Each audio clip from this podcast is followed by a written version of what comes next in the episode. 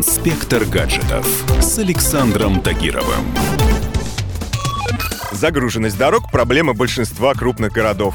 Решить ее можно, пересадив горожан на общественный транспорт. Но для этого его нужно сделать максимально удобным. Во всем мире регулярно появляются новые концепты и прототипы, которые должны сделать поездки на метро и автобусах более привлекательными для пассажиров. Давайте разберем самые интересные разработки и посмотрим, каким может быть общественный транспорт в ближайшем будущем.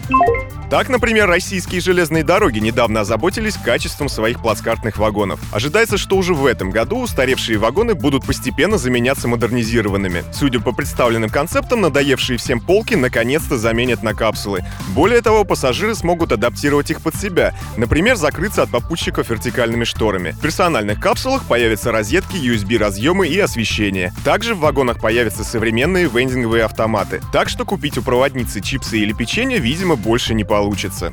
Летать на самолетах всегда было дорогим удовольствием. Конечно, вы можете сказать, что существуют лоукостеры, но даже там цена перелета обойдется вам минимум в несколько тысяч рублей. Помочь снизить цены на перелет поможет итальянская компания Avia Interios, которая разработала для самолетов концепт стоячих мест. Новые пассажирские места весят в два раза меньше обычных сидений, а их компактность позволит вместить в салон примерно на 20% больше пассажиров. Так что, судя по всему, самолеты в скором времени превратятся в летающие маршрутке. И если не успел занять место рядом с водителем, то мучайся всю дорогу. Гражданочка, вы сходите на следующий или нет? Сходит с ума, а я выхожу.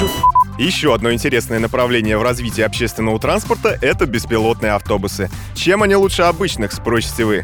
Как минимум тем, что в теории ездить на первом будет гораздо безопаснее. Правда, большинство тестируемых сегодня беспилотников слишком маленькие и вмещают в себя не так много пассажиров. Британские ученые, как это чаще всего бывает, задумались и запустили испытание полноразмерного автобуса Enviro 200 с автономной системой управления. Пока что испытания проходят в закрытом депо, но уже в следующем году 5 беспилотных автобусов выйдут на городские улицы. Производители говорят, что поначалу на водительском месте все же будет сидеть человек, чтобы не шокировать людей, да и так, на всякий случай.